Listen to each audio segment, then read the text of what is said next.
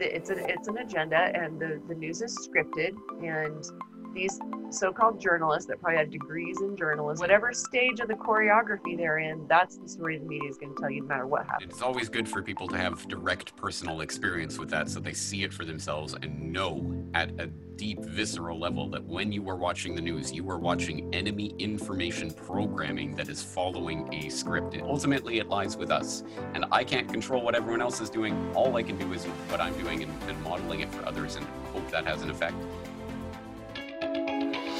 Ready to live at the higher vibrations, where peace, love, joy, and good health are the daily standard? That's what this show is all about. Welcome to Vibe. And here's your host, Robin Openshaw. Hey everyone, it's Robin Openshaw, and welcome back to The Vibe Show. Today I have been excited about for a really long time because one of John's all-time heroes, James Corbett, is finally my guest on this show. It's the perfect time to have Uh, James Corbett of The Corbett Report on the show, because uh, he's been talking about what people would probably call him a conspiracy theorist for many, many years. But John's been listening to him for over a decade, and he was out of his mind excited when I told him that I've got him on the show. In fact, he literally came in and we took a picture of James Corbett on the screen with me and John. That's, that's how much John was geeking out about it. But James is a very well-known podcaster. He has an audience of millions. But the interesting thing is he's not an American. He doesn't live in the U S, but he's watching all this very closely. He's just a fantastic researcher. So I think you're going to love this. Before we get started, I want to let you know that we've never done a price like this before for our Flash Fast. The Flash Fast right now, we set it up on a buy one, get one free deal. Okay, so that's something we've never done before, but for fifty-nine ninety-five you can actually get two Flash Fasts. Now, I feel amazing after I've done a three-day Flash Fast, and I feel like everybody right now would like to feel a little bit better. So if you gained the COVID nineteen, or you know, during the lockdown, or if you just could use an improvement in your mood and stability, drop a couple of pounds, detoxify, the Flash Fast is the way to go. It's it's five mini meals a day, so you never get really hungry. Everybody who, uh, the first hundred who did the program, they reported to us in detail afterwards, and, and they told us that on the hunger scale of one to ten, ten being really hungry, they never got hungrier than a three on average. So that's pretty cool, because you're actually eating very controlled, low calories that are, according to the research, going to get you all the benefits of fasting, but without actually going hungry. Most people just won't do it. Most people won't fast. But I have found I can get just about anybody to, to get the benefits of a three-day fast if they use our uh, plant-based organic Flash Fast. So get yours at, we have a link set up at, while this deal is going on, just for a couple weeks while you're hearing this, it's greensmoothiegirl.com slash Flash Fast Deal. So buy one, get one free at greensmoothiegirl.com slash flash fast deal. And now for the show, I think uh, what, what I'm what you're really going to love about this episode is how James Corbett is one of those people who doesn't go sideways and go bunny trail down deep into minutia that doesn't actually interest people. He keeps it really tight, and he gave me such great answers for the very difficult questions that I asked him about what's on all of our minds, about what's going on in the last six months and what the agenda is by the technocracy coming towards us. So welcome to the Vibe Show, the amazing James Corbett of The Corbett Report. Thank you for having me on. Pleasure to be here. Well, I should tell my audience that um, uh, John, who they know well, is a huge fan of yours, and I asked him today how long he's been listening to you, and he thinks it's been eleven years. So you're how he got the uh, label of conspiracy theorist. You and the original Alex Jones stuff. He's not as big a fan of Alex Jones, but he remains a huge fan of yours.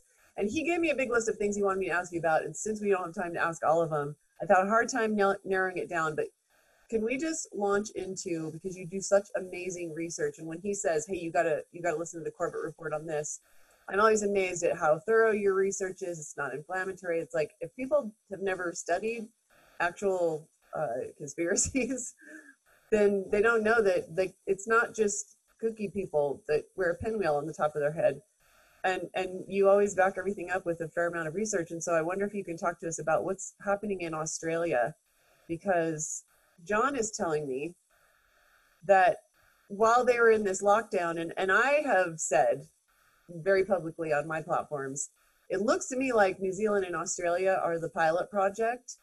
And it look, and if I were if I were the evil geniuses who were who were doing these things to us, I would pick them, not just because they were once a prison colony, Australia, but also uh, because they're just sort of so easygoing. I would almost say passive, and so I would try to pull a fast one on them before I'd come to the United States, where we have a Bill of Rights and stuff, and we at least are pretending to be a democratic republic. So John is saying that while they were on lockdown, in a, in a, in a brief window of time, that tons of planes, you broke this story, were flying in and out of China, like lying, um, like like landing at one a m and leaving within a day. Can you tell us about that, what it has to do with the lockdown? Is, and, and just talk about China in general. That's something we really haven't done on my show.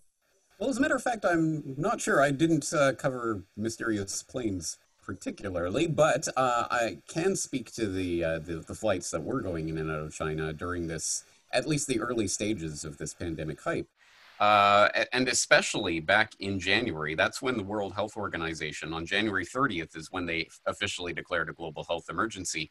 But if you go back and read the, uh, the actual coverage of that at the time, the surprising thing that you'll find is that in their Their, uh, their, the, in their announcement, in their declaration, part of why they were declaring a global health emergency was specifically to stop countries that at that time were starting to shut down travel to and from China. They were trying to invoke a global health emergency to say, you guys should keep traveling to China. Don't worry, we're, we're going to work together and we've got this under control. So I thought that's particularly odd, especially from today's perspective in August, going back to those January coverage and, and seeing that. Um, knowing what we know about what, well, about what supposedly happened, given how far you can trust the narrative of all of this anyway. But uh, yes, the World Health Organization was specifically working hand in glove with China since the beginning of this. And earlier in January, before they declared the global health emergency, you might remember the, uh, the infamous tweet where the W H O declared there is no evidence of human-to-human transmission.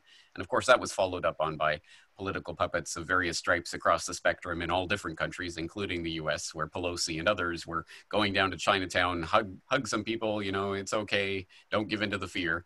Um, and then a few months later, they're lambasting Trump and the Trump administration for what's going on. Look, I'm no fan of any side of the political factions that are squabbling over their right to control the population, but it is, the hypocrisy is off the charts. And a lot of that hypocrisy goes around about China. Uh, there was an interesting moment during one of the World Health Organization's live streams where they were being questioned by a reporter about Taiwan and Taiwan's response and what does W H O think about Taiwan? And instead of answering the question, I'm not sure if it was Director General Tedros or if it was another member of the W H O panel that was answering the questions, but they immediately shut down the question, moved on to the next question, and then stopped the live stream because they don't even want to talk about Taiwan or its existence because they don't, of course, officially acknowledge Taiwan as a country. No, no, it's Chinese Taipei that was allowed to be an observer state to the W H O for a few years before China shut that down. So there's some very strange connections between China and the W H O, but I think the more important level of this operation, to the extent that it is taking place at a deeper level, is really at the the um, the the billions upon billions upon billions of dollars that are being pumped into organizations like the World Health Organization and many, many other organizations by the likes of the Bill and Melinda Gates Foundation, the Welcome Trust, a, a whole network of affiliated nonprofits, corporate foundations, these types of organizations that found such things as Gavi, the Vaccine Alliance, that has been for the past decade engaged in a decade of vaccines to try to vaccinate essentially everyone on the planet. And uh, that decade of vaccines has culminated in twenty twenty with what could be mandatory vaccinations that, as you say, could be starting in Australia. The Australian Prime Minister did float the idea last week of mandatory vaccinations. There was an immediate outcry. Well, what's the legal justification for this? You can't do that. And he immediately walked it back and essentially started to tone down the language. No, I didn't mean mandatory. I meant that every, we should try to get as much vaccination as possible within allowable limits and blah, blah, blah. But uh, they are definitely floating the top trial balloons right now. And it is starting in Australia. And why Australia? That is Australia and New Zealand. And uh, I think you're right. There is, uh, there is a passivity and a compliance in the Australian and, and New Zealand uh, public right now. But to the extent that that exists, it even surprises me. I truly did not expect to see this level of compliance, and a lot of people going along with what's happening right now, thinking that these lockdowns and all of the madness surrounding it is a good thing. It's, uh, it's rather surprising to see. You probably saw that Yahoo News is saying that it's now a minority of Americans who say that they'll agree to get the vaccine voluntarily. I think it's forty-two percent, and it's just dropped and dropped and dropped. Do you think that's a, a psyop, or do you think to, to create fake scarcity, or do you think that Americans are really awakening? Because we, we could use some good news, James, and don't you don't have to blow sunshine anywhere it doesn't belong. But do you think that Americans by the millions are waking up to what vaccines really are? Or do you think that that's some kind of ploy? Well, as a Canadian in Japan, I wouldn't presume to have my finger on the pulse of the American public, but I can speak directly to the feedback that I get, um, both directly and indirectly through the work that I do, uh, directly through people actually contacting me, but indirectly just by the fact that since this entire crisis, this generated crisis was generated several months ago, I have seen many, many, many, many, many people um, coming on board with this information. A lot of people coming out of the woodworks to say, either that they had never, they would never have listened to this type of stuff before, but now they, they're starting to see something's happening. Or other people um, who said, oh, you know, I followed your work off and on for a while, but, you know, I didn't take it that seriously until this happened. And now I realize something's happening. So I think there is identifiably a section of, uh, of the public that is cottoning on to the fact that there is a much bigger agenda playing out right now. I wouldn't venture to guess what percentage of the public that is. Um, but I can tell you, you're not likely to get an accurate um, uh, gauge on that through any sort of online metric, because uh, online metrics are skewed in so many different ways. And then add into that, that we know that for the last several years, uh, the U S Uh, State, uh, State Department, no, the U S military and others have admitted, uh, in Britain, it's the seventy-seventh Brigade. Uh, in the U S, they've, they've admitted to these operations as well. They, they have admittedly Uh, essentially psyop soldiers that are online, and they do create fake accounts in order to influence public opinion in various comment and forum spaces. We know that that already exists, and we have seen DARPA and others putting out tenders for companies to invent uh, uh, uh, profile managers that would be able to uh, open multiple social media accounts and keep them active and keep them populated with Uh, real seeming information. I mean, these are actual things that the military and DARPA and others have been looking for. So one can assume that that is going on. And, uh, and then YouTube metrics, how many views a certain video gets, trusted as far as you can throw it. For example, my recent uh, four-part documentary on Bill Gates called Who is Bill Gates? The first part of that was called uh, How Bill Gates Monopolized Public Health. Uh, that uh, quite quickly, within a few weeks, got to one million views. And ever since then, for the last three, four months now, it has been stuck at about one million eighty-five thousand views, as if not one single more person has watched it in those intervening months. Again, I don't trust any of these metrics as far as I can throw them. And I think we are not likely to really gauge the public's reaction from any sort of online data like that. The only way to know is in real life. And even then, of course, they're going to try to manipulate perceptions, like we saw in uh, Berlin just a couple of weeks ago. We saw a massive demonstration uh, ranging in the, uh, well, tens of thousands up to a million people, depending on who you ask, spilled out into the streets in Berlin to protest the lockdown activities there.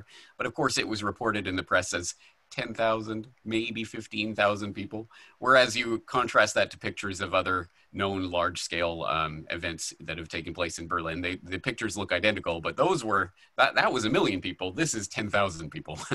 So again, don't believe your lying eyes is what the media will tell you. So we're not ever going to see it touted in the media that there's a large-scale public reaction to this or that people are waking up.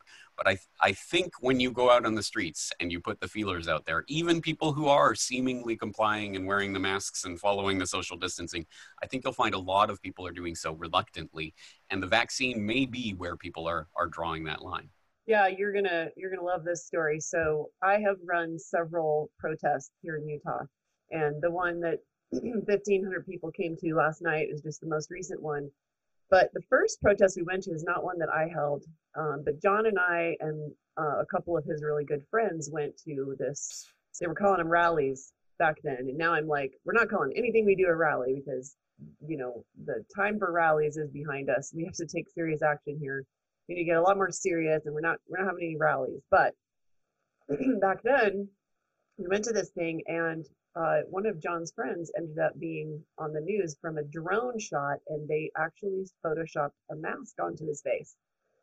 So that was interesting when I tell you what comes next, which is then when I started doing my own protests and hundreds of people would show up, the media came to the first one I did, and uh, there were at least four media outlets there, um, and a few of them interviewed me afterwards. And they all left, and keep in mind, we didn't talk about masks. It was not a mask protest. Uh, none of us were wearing masks because we don't we don't buy into the narrative. Nobody who came would, you know, just by definition, they wouldn't buy into it. Every single one of those media outlets recorded it as dozens of people uh, did a mask protest. And I was really frustrated because we hadn't talked about masks. We were there protesting the mass destruction of the small businesses of our state here in Utah. And so um, I was frustrated with that. Then I did another, I did another protest. And the first thing I did is I took the mic and I said, I want to address the media. I see you here, Fox. I see you here, K S L. I see you here, Deseret News. And I want to make sure you understand this is not a mask protest. Don't go report that this is a mass protest. Well, not only did every single one of them, including the ones who interviewed me afterwards, and, you know, they always wrap up with, and so is there anything else that you want to say? I'd say, yeah. Just like I said in the beginning, don't call this a mass protest. We didn't talk about masks, and that's not what we were here to do. And they reported it as a mass protest, and they said that dozens of people were here. So what I saw, what I've seen them do over and over and over again is they say that a lot fewer people were there, and because they're probably they're being told what to do because there's an it's not journalism, it's an it's an agenda, and the the news is scripted, and these so-called journalists that probably have degrees in journalism from from universities are being told what the story is. And I've had Fox T V show up to two of my protests, including last night. Uh, I just found out from one of the folks who organized it with me that Fox was there. And they, when I got up and I started mocking the media again, and I said, I'll give you guys a hundred bucks if you'll just run a headline that doesn't call it infections or cases. We're talking about healthy people who get a positive result on a bogus test.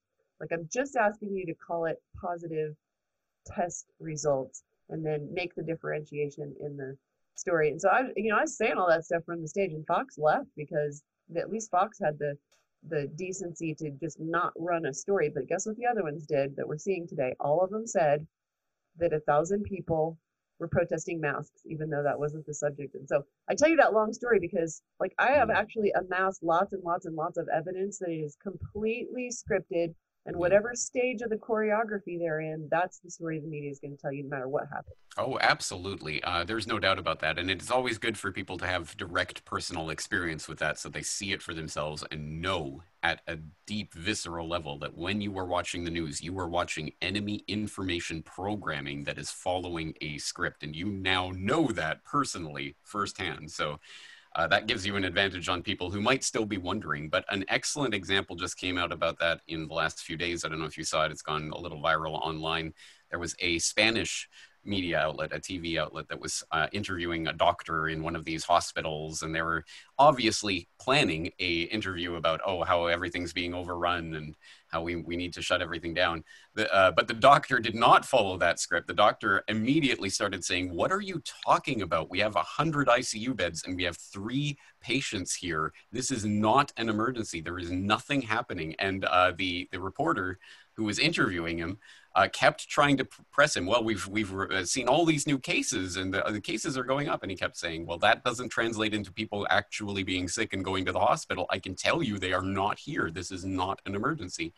Uh, t- at which point, the doc, the, the the interviewer says, "We've lost control," and the other anchor had to step in to try to once again pressure the doctor into going along with the narrative, and they ended up arguing, um, where uh, eventually it devolved to the point where the, the anchor was saying things like, but there's people dying on the streets, we've all seen it. And he said, well, have you signed their death certificates? And the anchor actually said, unfortunately, I haven't had the honor of doing that, or something along those lines. It was just a bizarre debate, but it shows you the extent to which the media will absolutely melt down if there is any actual um, pressure put against them about the narrative, the script they are following. And, and like robots, they cannot, they do not know how to handle the situation when they are called out on that script, and uh, it's torn up in front of their face, which is why in most, uh, uh, certainly the slick, you know, American uh, uh, mainstream media, they would never allow that to happen in the first place. It's amazing. It's a miracle that it even happened on Spanish television.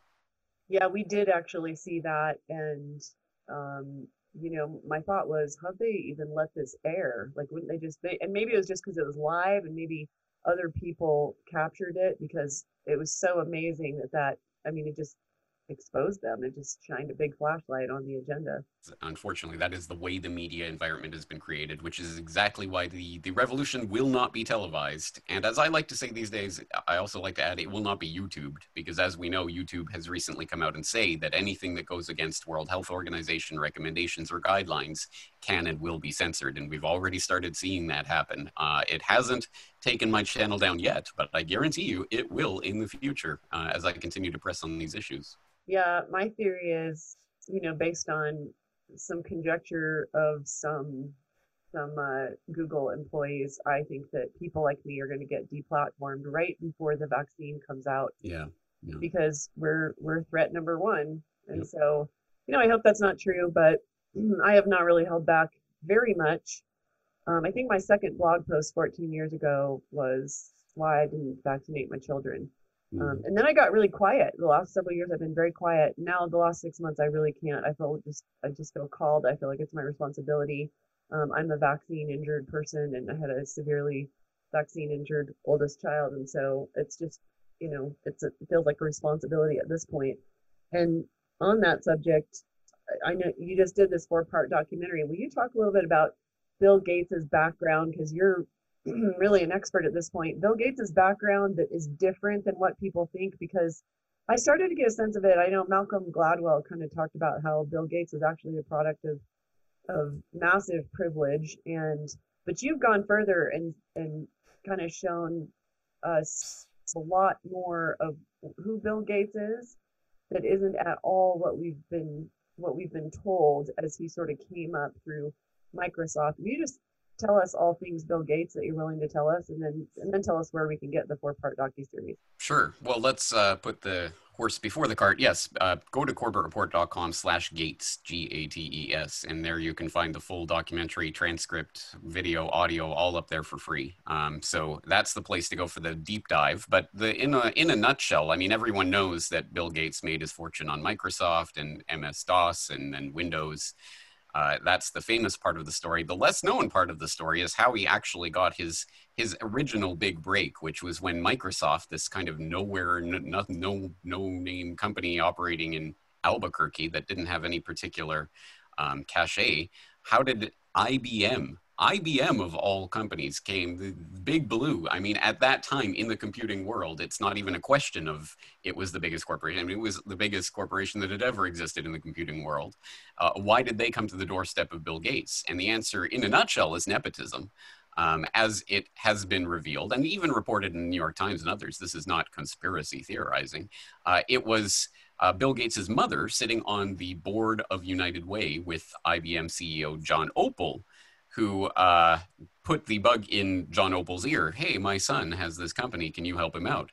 Uh, John Opel then, according to uh, uh, an I IBM executive at that time, Edward Andrus, uh, basically Opel got, uh, got on the case of uh, I B M to, hey, there's this kid out in Albuquerque, we're gonna help him.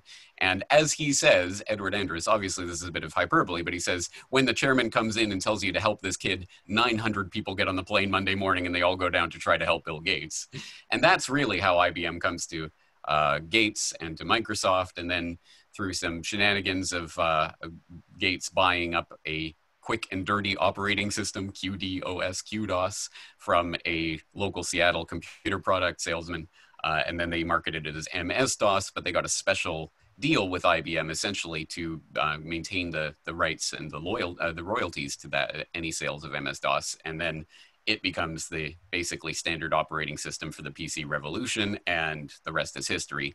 So that's really where he got his start, but it does raise interesting questions about Gates and his family and his family connections and what that entails. And as I start to get into in the later parts of the documentary, uh, Gates's family background was extremely important and did include, of course, his father um, sitting on the board of Planned Parenthood, from which Bill Gates said is where he got his interest in Uh, well, reproductive rights uh, issues, but more broadly speaking, the idea of charity, which became the Bill and Melinda Gates Foundation, which of course his father does sit on the board of, and uh, that did start to direct his activities. And as I start to make the case in the end of the uh, documentary, the ultimate guiding ideology of Gates and families like him, including the Rockefellers, from whom the Gates learned a lot about this, this idea of corporate foundation phil philanthropy, quote unquote, um, the guiding philosophy is essentially eugenics.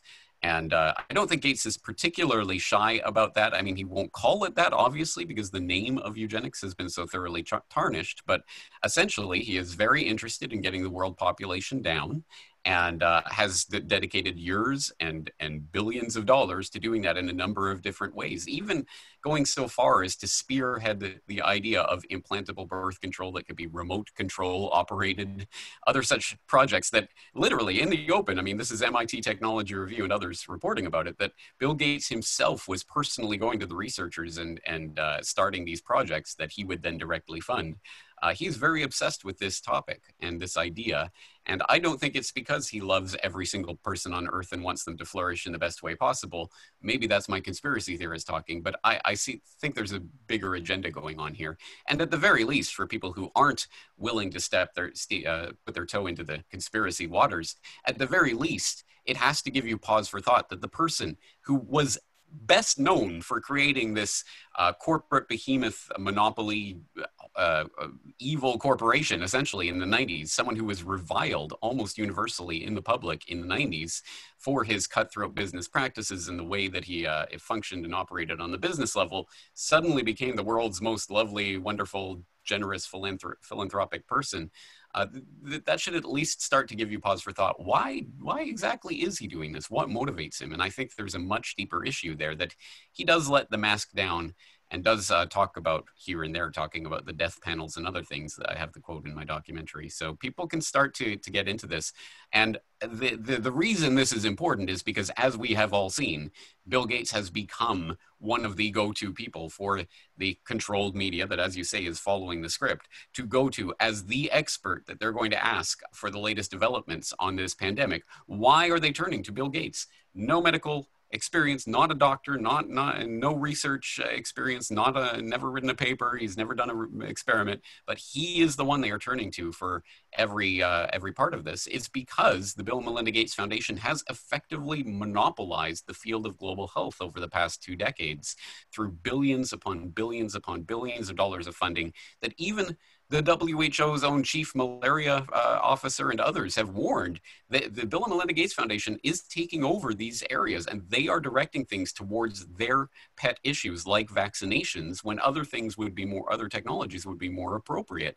They are directing the field of global health right now. Well, that is coming to a head right now as we see what this is trending towards, and as Bill Gates is pushing such things as the Moderna uh, m R N A experimental vaccine that we need right now. Damn the testing, there's no time for that. We're just going to have to mandate it for the entire public so that the world can return to normal, or at least the new normal. What do you make of, you know, Bill Gates's TED Talk, where do you think he sort of slipped when he said, we're going to reduce the world's population by fifteen percent and vaccines won't be enough? Because, you know, then of course later he, he, you know, sort of clarified, except that it seemed super kooky to me what he said. Well, we have found that if we just give everybody birth control, then they don't, Uh, or, you know, what do you say, like, if, if, if we can just get the children to live by giving them vaccines, then then these families don't keep having more children, sort of hedge their bets because all their children die, which always seemed like a super kooky um, explanation to me. And I'm wondering if, as you've dug deeper into it than ninety-nine point nine nine percent of us, um, what you make of that. Did he, did he slip because he's so used to talking with his own people, and then he oops, said that, or because, you know, Del Bigtree, who we had dinner with both of the nights he was in town to do our event this weekend, he believes that uh, Bill Gates really believes in his mission. Like, he's not, I'm going to, you know, cancel a whole lot of the world through toxic injections. He really believes in his products. What do you think? Well, uh, yes, you're right that uh, that quote from that uh, TED Talk in which he said that we, if we do a really excellent job, we can reduce the world population. I believe he said by ten percent, um, and vaccines will be part of that. Uh, that has often been cited and uh, as being a particularly telling observation. But as he has gone on to say time and time again since then, no, the, the point of that is that if, if children survive through infancy, through childhood, into adulthood, then parents will have less children, because he says the aim of parents is to have two healthy children survive into adulthood. And uh, we found that universally, wherever we improve or decrease child mortality, the birth rate actually decreases, which ultimately limits population size. And that's what he's saying. And when you look into it, there is no actual real objective uh, peer-reviewed scientific evidence for this. He's essentially taking it for, from a researcher who basically put it in one of his books and didn't have any particular science to back it up, but uh, you know, it's, it feels about right. Uh, so as far as I know, there's absolutely no verifiable scientific reason for believing that, but uh, Gates, at least officially and on the record, says that that is part of his Uh, his mandate. What he's doing is trying to help reduce child mortality in order to help reduce the population. Now, uh, I find it interesting that, for example, uh, I go back to the two thousand nine secret meeting that was held on Rockefeller University campus that only was reported several months later, that uh, included Warren Buffett, David Rockefeller, Ted Turner, and others, specifically devoted to the cause of reducing the world population. Some of the richest and most powerful people, including people like Ted Turner, who have gone on the record to say there should be about one billion people on Earth. Uh, I don't know if these people's agenda and the, the incredible amounts of money and resources they have to throw at this problem of overpopulation and reducing the world's population by, at least in Ted Turner's on the record stated uh, idea, by what, ninety or eighty plus percent, I, I don't think that's going to happen just as a result of reducing childhood mor mortality. There's going to be some sort of depopulation involved there. Now, again, do we have some sort of signed, sealed, delivered letter, Bill Gates, and now we will unleash the vaccines and kill a mil billion people? Of course, we do not have that kind of evidence. So people who are looking for that will have to look elsewhere or speculate, but uh, but what we do not have to speculate about is the stated and, and on the record aim of the Bill and Melinda Gates Foundation to reduce ch uh, the population increase. They want to get that down, and uh, I think there are reasons uh, to pause for thought as to why this multi-billion dollar philanthropic foundation should be given carte blanche, essentially, to operate how it wants and to direct the field of public health in this direction without any sort of, without any real public debate whatsoever. And in fact, the Columbia Journalism Review just came out with a really excellent uh, uh, study about this, where they broke down essentially what I was talking about in that first part of the Bill Gates documentary, that over the past couple of decades, the Bill and Melinda Gates Foundation has spent untold hundreds of millions, if not billions of dollars, ultimately on P R, media sponsorships, media grants, uh, media tie-ins, to essentially whitewash what the Bill and Melinda Gates Foundation is and what they do. Why would such incredible amounts of P R be necessary if they really were just about saving the earth? I think there, there has to be a deeper level to this agenda. But at the very least, again, for people who don't have any pause for thought, never question anything that they're being told by the media. At the very, very, very least, you can bring it down to the brass tacks of the fact that Bill Gates, during his incredible philanthropic decade of vaccines to make the world a better place, blah, blah, blah, has gone from a net worth of fifty billion to a net worth of 100 plus billion dollars. His net worth has doubled during this wonderful philanthropic period where he's giving away his fortune, which continues to increase and increase and increase. And he talks about vaccinations as an investment that has a twenty to one return ratio. Uh, it's the best investment he's ever made. Uh, when, when he's framing it in those terms, you can at least have pause for thought about the very vaccines and pharmaceutical manufacturers that he has direct financial ties to, who are the ones who are self-evidently benefiting from the panic that's uh, being generated right now. So you've made some really important points. Like, why do they have to do such a P R campaign? I mean, shouldn't the product sell itself? Like, shouldn't we all be lining up to get the vaccines because it's going to actually protect us from something? But then you see, and, and it is really terrifying, this consolidation of power that people like Bill Gates with no credentials really at all are controlling the all the health organizations all over the world.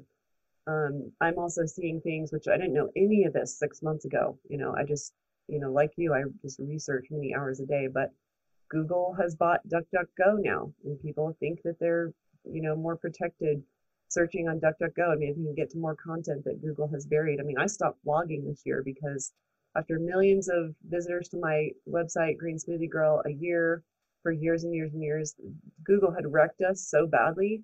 You know, it was so little organic Uh, traffic actually landing on our site that it was like there's no there's really no point for me to invest in in content anymore, which is really sad. And it's not that it's gone to zero, it's just that, you know, like I got to figure out where to put my time, and that doesn't seem like a productive way to go, which is sad because I'm a writer first and foremost. So you got Google's bot, DuckDuckGo. Everywhere I look, I keep learning that Bill Gates has a controlling interest in so many things. I mean, you know, people are at the beginning of this whole nightmare were signing, setting up and signing uh, change dot org petitions. Oh, it turns out Bill Gates owns some of, controls change dot org as well. And now they're getting deleted. Anything that would be about freedom or shining a flashlight on these really corrupt industries, they all, those petitions just get deleted. Um, and, and so I want to ask you, well, this is kind of a, just a, a different subject. Uh, what do you what are you concerned about this experimental mRNA vaccine? And and you know, I am really confused by how many companies are in the running for who's going to, you know, get the contract for these hundreds of millions of vaccines that Americans are going to be desperate to get because of the fear campaign about the virus. But what are your concerns about specifically an mRNA vaccine that we've never had before? Right. Well, on the, the broader question of coronavirus vaccines, the last time I checked, there was something like one hundred twenty plus that were in development in some way or other via various uh, companies. It seems the AstraZeneca Oxford University vaccine is the one that a lot of countries are settling on, including here in Japan and in Australia and others, um, as the most likely to be the one that will be first widely distributed, which, as far as I'm aware, is not an mRNA vaccine. But as you say, Moderna, which is one of these companies that uh, Gates has been promoting essentially for years now through uh, Gavi, the Vaccine Alliance, uh, through CEPI, um, which I won't uh, attempt to remember what that acronym stands for, something about Uh, pandemic preparedness, epidemic preparedness initiative. Um, he's been talking about Moderna and, and humping, uh, hyping up this idea of an mRNA vaccine, which um, basically bypasses the usual production delay for a regular vaccine, which has to be cultured in egg cells and what have you. So it takes a long time um, just to physically produce them. Well, mRNA is ready essentially as soon as you have the uh, the mRNA strands ready to go. Um, but I will not, I, I'm not going to claim to be an expert on this technology or how it works. I am actually working on a podcast that I will be releasing hopefully in the next month or so about this new vaccine technology and where it goes from here. But essentially mRNA vaccines will encode the protein of a virus. It's inserted into a cell Um, to then trigger the immune response and, and create antibodies. That's that's the idea of it. But essentially, you are tricking your own your own body's uh, cells into producing a certain protein, which then uh, will will activate this response. Uh, that I mean.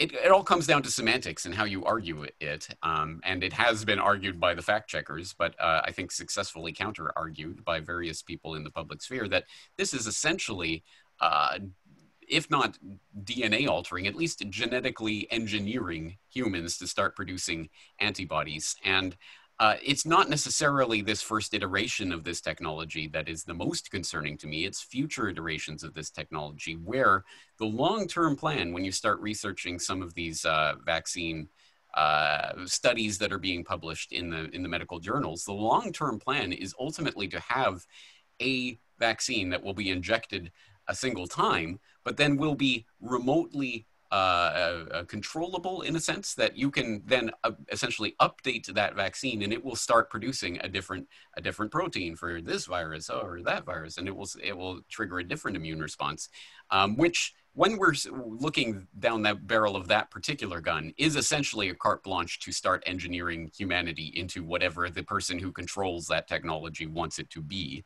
Uh, that's where this is ultimately heading. And again, I don't think that's going to be this particular vaccine, this particular time, but this is where we are starting to head, where we're, we're starting to look at the idea of really genetically, fundamentally engineering human beings Uh, via a vaccine. And that's that that to anyone who isn't concerned by that, I think at this point has essentially forfeited their humanity, because an exceptionally important part of the long-term narrative that's playing out right now, it's not the short term, but in the long term, and we're already starting to see signs of it.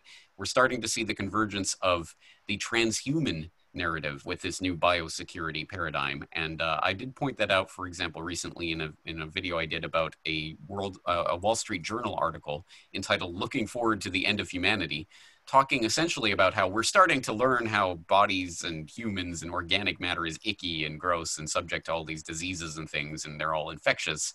So what we need is essentially to start looking at ways that we can upgrade this, this horrible fleshy protoplasm that we're swimming in, and we can start merging with technology.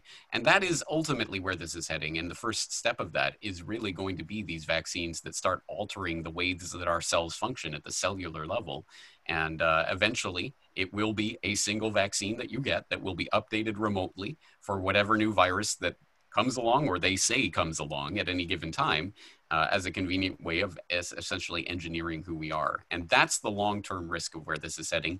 And I know that will sound crazy to some people who uh, are, are not even aware of the first iteration of this, the, the, the mRNA vaccines that are being worked on right now, let alone where this is ultimately heading. And that's why I'm working on that podcast episode where I'm going to corral the evidence and, and show the different papers and, and really where the, the researchers are hoping to take this technology in the future. Super interesting. And I have not heard that before or considered that it, but it makes sense with Bill Gates in charge of it, that there's sort of like a software update component to it. I have been saying for months to my audience, in fact, I did a little, a little video, and it, it's, it's called The Trojan Horse, where I said, you guys are all so worried about getting injected with this COVID vaccine. Should I get it or should I not get it? But I think that this is a completely different play. It's not just a vaccine. It's there's there's a there's a tracking that comes with it. And therefore, if you think that you're just going to suck it up, all right, fine, I'll get this vaccine because otherwise I won't be able to go in a grocery store or to the gym or travel on an airplane ever again.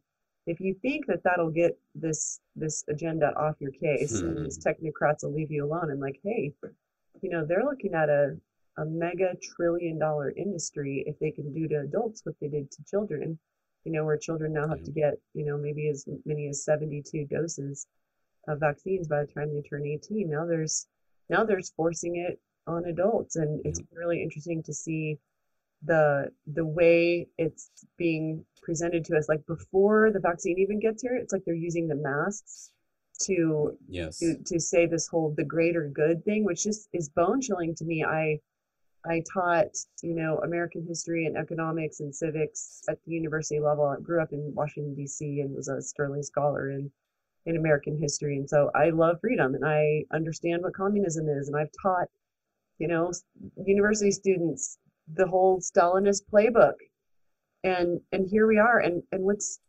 so astonishing to me, James, and I wonder if you have any like explanation for this, is probably the thing that's on on my mind the most, or you know, my jaw's on the floor, is how many educated, smart people, they aren't going along with it. Mm-hmm. It's, it's way further than that.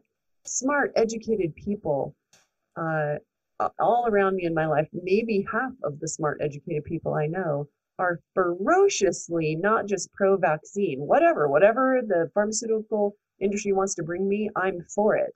But also they're ferocious about looking the other way while every basic human right we have disappears. What what is people's problem? Why yes, why yes. why is everybody falling for this? Excellent question. And and I suppose that doesn't surprise me on a grander uh, societal level, because as a conspiracy theorist who has talked about verboten subjects like nine eleven and other such things for many years, I'm quite used to the general public's reaction.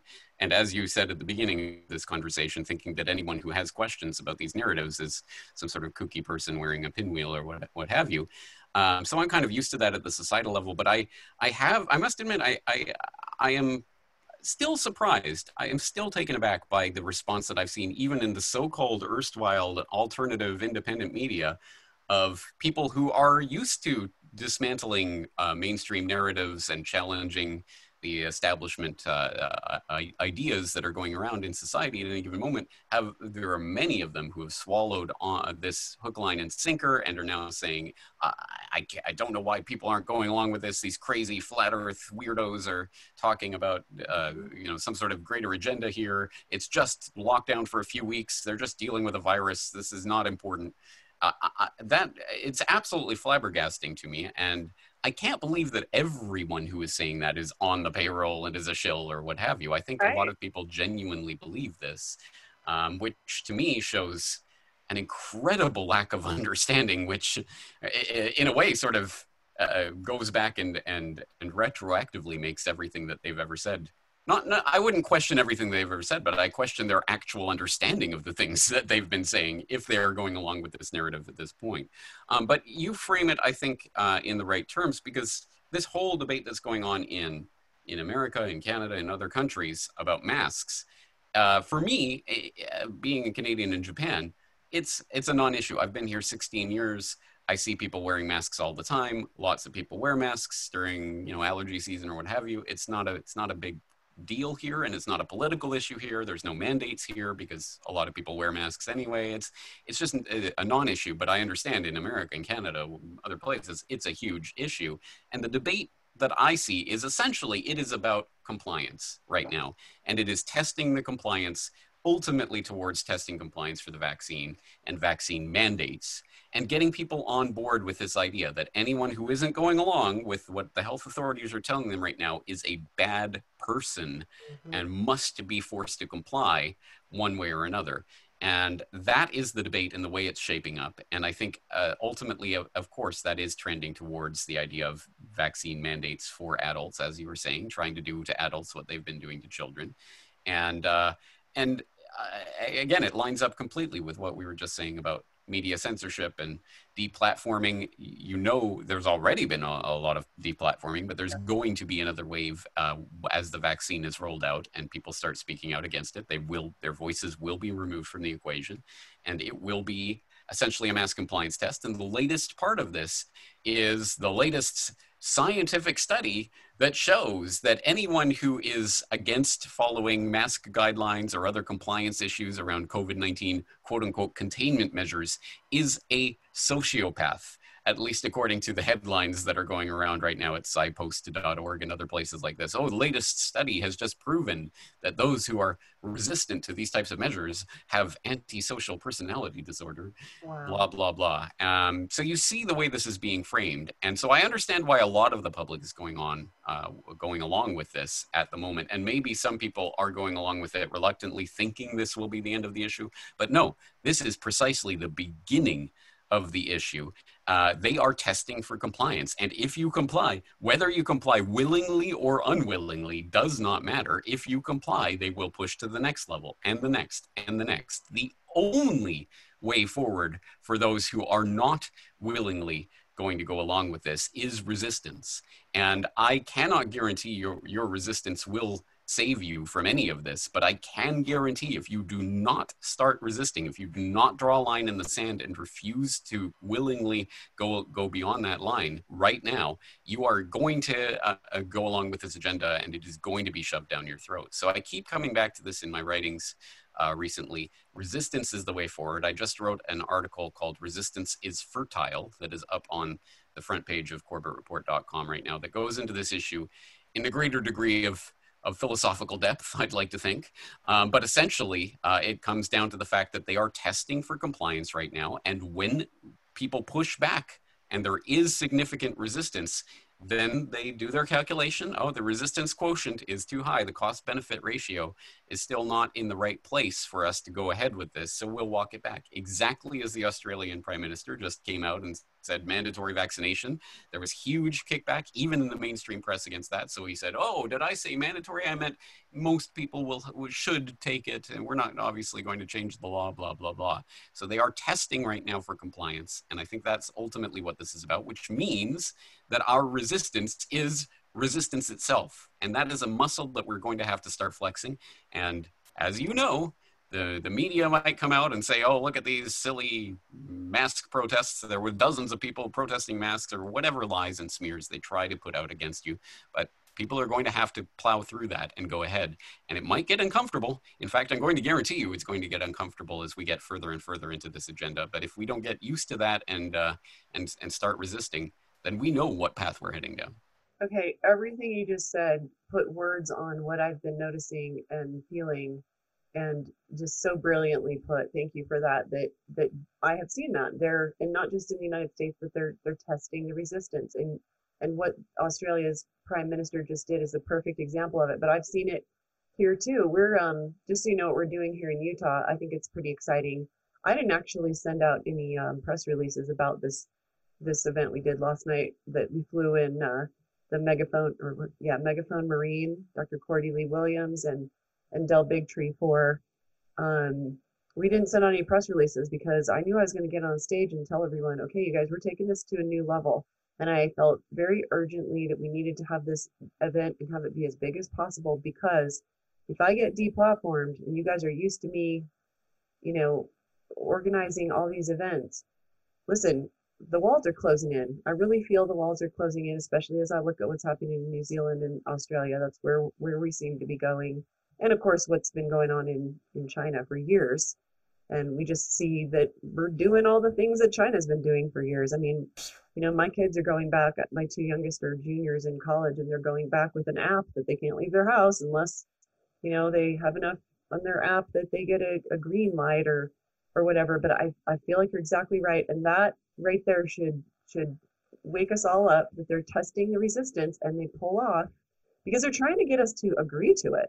And we've seen that over and over again. They they are trying to do it without violence so that we turn on each other, so that we are self-policing. You know, the masks thing, they haven't had to come in. I'm, I'm amazed. The, the brilliance of this evil plan is that we're six months deep in a total takedown of any kind of democracy. And there's been no violence, there's been no martial law, and it's because they've they've been able to get half of us to turn on the other half and shame the crap out of us and make us feel like we're, like you said, so I haven't mm-hmm. seen that one, but sociopaths if we don't go along mm-hmm. with it. And pretty soon we'll be a so and, and I think that the masks are that we're all wearing the mask, and then for the people who get the uh who get the vaccine, that they'll be able to take their masks off. So now you're literally walking around, you can identify who got the vaccine and who yep. didn't, just by yep. what's whether you're wearing the dirty rag on your face or not. Yep, exactly, and that ties into the other part of what Gates has been funding, which is uh, tying I D, biometric I D, ultimately into vaccines and who's received them. And again, people have, you know, the fact checkers will come out and say, Bill Gates is not implant- implanting microchips in the COVID vaccine or whatever. Um, but that's not the point of what's going on. No, your, your uh, biometric I D is going to be tied into your social credit, is going to be tied into your Federal Reserve account with your digital dollars. That'll be your U B I that will uh, indicate whether or not you've had the vaccine and whether or not you're eligible for this and that social benefit. It, that is the, the, the system that is coming into place. And no, it is not all going to be implemented overnight, but that is exactly what they're telling you ultimately is the long-term plan of this. And you hit your, you hit the nail on the head, exactly what I was writing about in my article, where I was comparing this to the, the Borg. You know, resistance is futile, you will be assimilated. The point of the, the Borg as an enemy in Star Trek was not that they are out to kill everyone. No, they are out to assimilate all of these species into the Borg collective. They want people to to willingly, uh, uh, willingly or not, at any rate, comply, assimilate, become part of the Borg collective, and uh, then they can continue on with their operations. And that's why resistance is important, because if the resistance is too much, and yes, they could come and physically point a gun at your head and force a vaccine into your arm, but they don't want it to come to that. That would be much, much too messy, and any semblance of order would fall apart at that point. No, they want the vast majority of people to go along with this and to actually be rooting rooting for and and and cheering on the goons that come out and ran, round up the few dissenters. Uh, that is actually, as you know, that's what we've already been seeing with the, the way the mask issue has been playing out and people calling the cops on others and what have you. All of this craziness that's going on is just a taste of what's coming. And once again, that's why we have to be out there and visibly demonstrating our non-compliance with this, these issues, um, so that they do not move into the next stage, whatever that may be. Yeah, so I started to tell you what we're doing here in Utah, what I announced from the stage last night when I said, hey, you guys, I, I will probably get deplatformed. I mean, before this whole thing started, they'd already deplatformed two hundred thousand people, and they'd already, Google had already choked my reach down to a tiny fraction of what it was. But here's what we're doing, you guys, and go sign up to do it. We are going to march uh, in front of the governor's house morning and night, six days a week, until he does the right thing and he retracts the K through twelve mask mandate. For some reason, we're a Republican state where our governor has, was the first to issue a K through twelve mask mandate. Um, you know, all the other states were debating whether they were even going to go back to school or not, but our governor did that. And this is a this is a very, very conservative state. Like, we've already elected our governor because whoever comes out of the Republican primary, who's our lieutenant governor, who's even worse than our rhino governor. And I know how apolitical you are. I've heard you say that, but um, and I and I would agree with you. I wouldn't have I wouldn't have understood that until the last six months that the Republicans are looking an awful lot like the Democrats. And are and are totally subverted. I, I call our Governor Herbert, I call him Subverted Herbert. Um, and and we are we are marching in front of his house six days a week. I've got people signed up to do it. We have two hundred men on horseback that are going to ride in and give the governor a message of our intent to take our freedoms back and take our cities back and take our, our education system back. That is a complete dystopia right now. These little kids are in little bubbles wearing masks. I mean, I can't imagine. I was terrified of germs when I was like five, six, seven, eight, because my parents had told me how germs work, that they like float in the air and a sick person breathes out. And then if you breathe in and one of the invisible things gets in your gets in your mouth, you get really sick. And I, I literally had like crying panic attacks constantly. From the age of about five to nine, I wouldn't go in and like kneel down for family prayer with my family, and my parents would get really mad at me because they didn't know. And that's the thing, people aren't going to know what's going on in their kids' heart and mind. They're not going to know the trauma that is, you know, that's that's being perpetrated on our kids. So that's what we're doing, just putting it out there. We are marching on the governor, and we're going to do it. And if he hasn't done the right thing and retracted the K through twelve mandate, by three weeks from now, we're all the fifteen hundred people lost from from last night, and they're they're supposed to bring somebody. We're all going to meet on the in front of the governors, and then we're going to exercise a, a vote of no confidence. And what's really cool is three constitutional scholars um, came last night to the event and came up to me, you know, at various points during the night and told me, you know, that they're published authors in the Constitution. And so, you know, our our resistance is growing. Our resistance is getting more organized, and I'm really glad to hear you say, yeah, I can't promise you that if you resist that that we'll beat this, but I can promise you, was what I hear you saying, I can promise you that if you don't, we're all going down. Does that, does that read you right? That's it in a nutshell. So I know which side of that equation I want to be on. Uh, again, not even just for my own sake, but for my children's sake, as you say, the children, the world that our children are going to be growing up in is uh, horrific. I don't even like to contemplate that, but obviously that's why I'm here doing what I do, because uh, this is, this is it. Uh, this is the chance for humanity's resistance, and this may not be our final last stand, but it's getting close. Uh, there is not a lot of room once this agenda really gets implemented for, for the resistance. And that's why uh, I, I, of course, as people who follow my work know, I'm an anarchist. I do not believe in political ideologies, but I would say this to people who do. You are not a Republican. You are not a Democrat. You are a person who believes X, Y, and Z. And if you believe those principles and the party that is claiming to represent your side of things is not adhering to those principles, do not support them. You have to resist against the, all of the different constructs that have been put in your mind to try to control your behavior, and the political construct is one of them. So just because you have a Republican doesn't mean that, that they're going to do what you want them to do, or that things are going to, to be all right. It has to be about fundamental principles. And if you don't know your principles, it's time to get that in order, because that is the ground level of what is happening right now. They are trying to sway humanity itself to willingly embrace what is coming. And if you, if you don't have your mind right, you are going to be swayed, and you are going to be led along a path you ultimately don't want to go down. I completely agree. And even though I'm voting for Trump in this fall, and so's John, and we didn't vote, we didn't vote in the last one because we were so disgusted with both both uh, candidates, we're voting for him. We still, it's very frustrating when we see someone saying, well, this will all end at, at the election. And I just, I, I usually pipe up at least once a day and say, hey, I don't, I don't think you know what's going on. You think yeah. Well, just keep in mind, you're, you're voting for Trump, who kicked Robert F. Kennedy Junior off his advisory council, hired Bill Gates, has launched Operation Warp Speed for the vaccines, and recently came out to say that the F D A was slow walking the vaccine. The deep state is trying to slow walk it because they don't want people to be saved before the election. Trump is a vaccine advocate, and uh, that's what you're voting for. Interesting, because I think that the Trump supporters, probably just in their fear and and worry, believe that he is just saying that that he's going to send the vaccine out with with uh well, he'll you know, give the, the good vaccine, don't worry, but he'll go along with the narrative, and he'll say vaccines are great and everyone will go along with it, but he'll give you the good vaccine, so vote for him.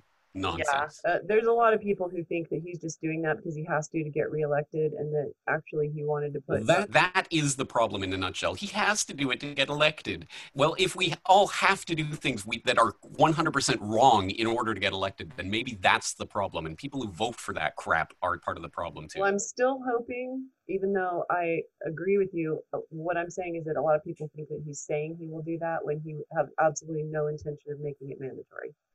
But he has to he has to say that because he has so many people who would vote for him who are bought in on the fear, and they want the vaccine. They want the vaccine, so he can't.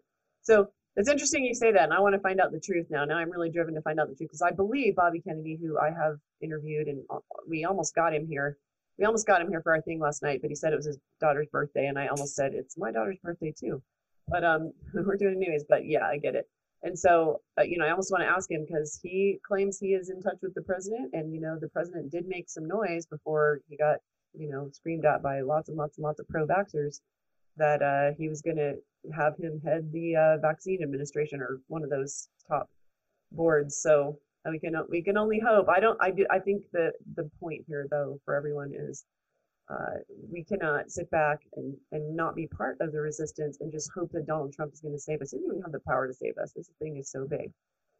So last topic, James, are there any positives that you're seeing that give you hope? Like we talked about in the beginning of the conversation, that I'm seeing a lot of awareness. I'm seeing a lot of people, family members of mine, people I know, uh, waking up, learning about vaccines. I don't think it takes much for people to realize how vaccines could seriously threaten their health, like in terms of autoimmune disease and cancer, which I would think that people would be pretty easily triggered, since most people have autoimmune disease. Um, or, you know, I, I, I kind of thought that maybe when people start getting sick from the vaccine, that that would quickly wake everybody up and make everybody really resistant to the vaccine agenda. But today I interviewed Joel Ward, who is a, a vaccine author, and he said, no, because we'll get the vaccine, and or the people who do, they'll be shedding, and that's what'll spread it. And so even people who didn't get the vaccine will end up getting the virus from other people's vaccines.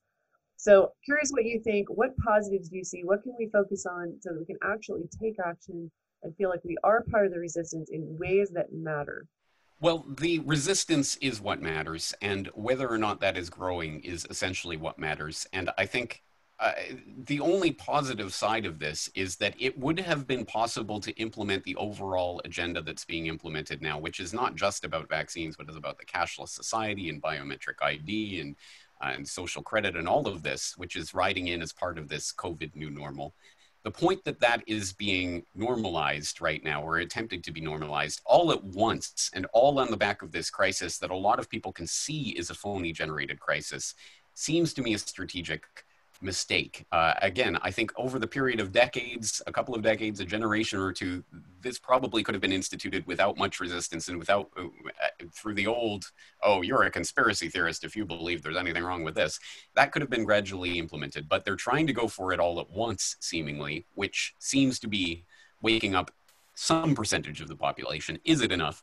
Again, I cannot say, and I do not know, um, but the fact that uh, ordinary people are becoming criminals and, and miscreants and sociopaths for daring to question the narrative that's going along, that will cause a lot of people who otherwise would not have uh, thought twice about this agenda to question it. And that is, that is the, the I suppose, the hope.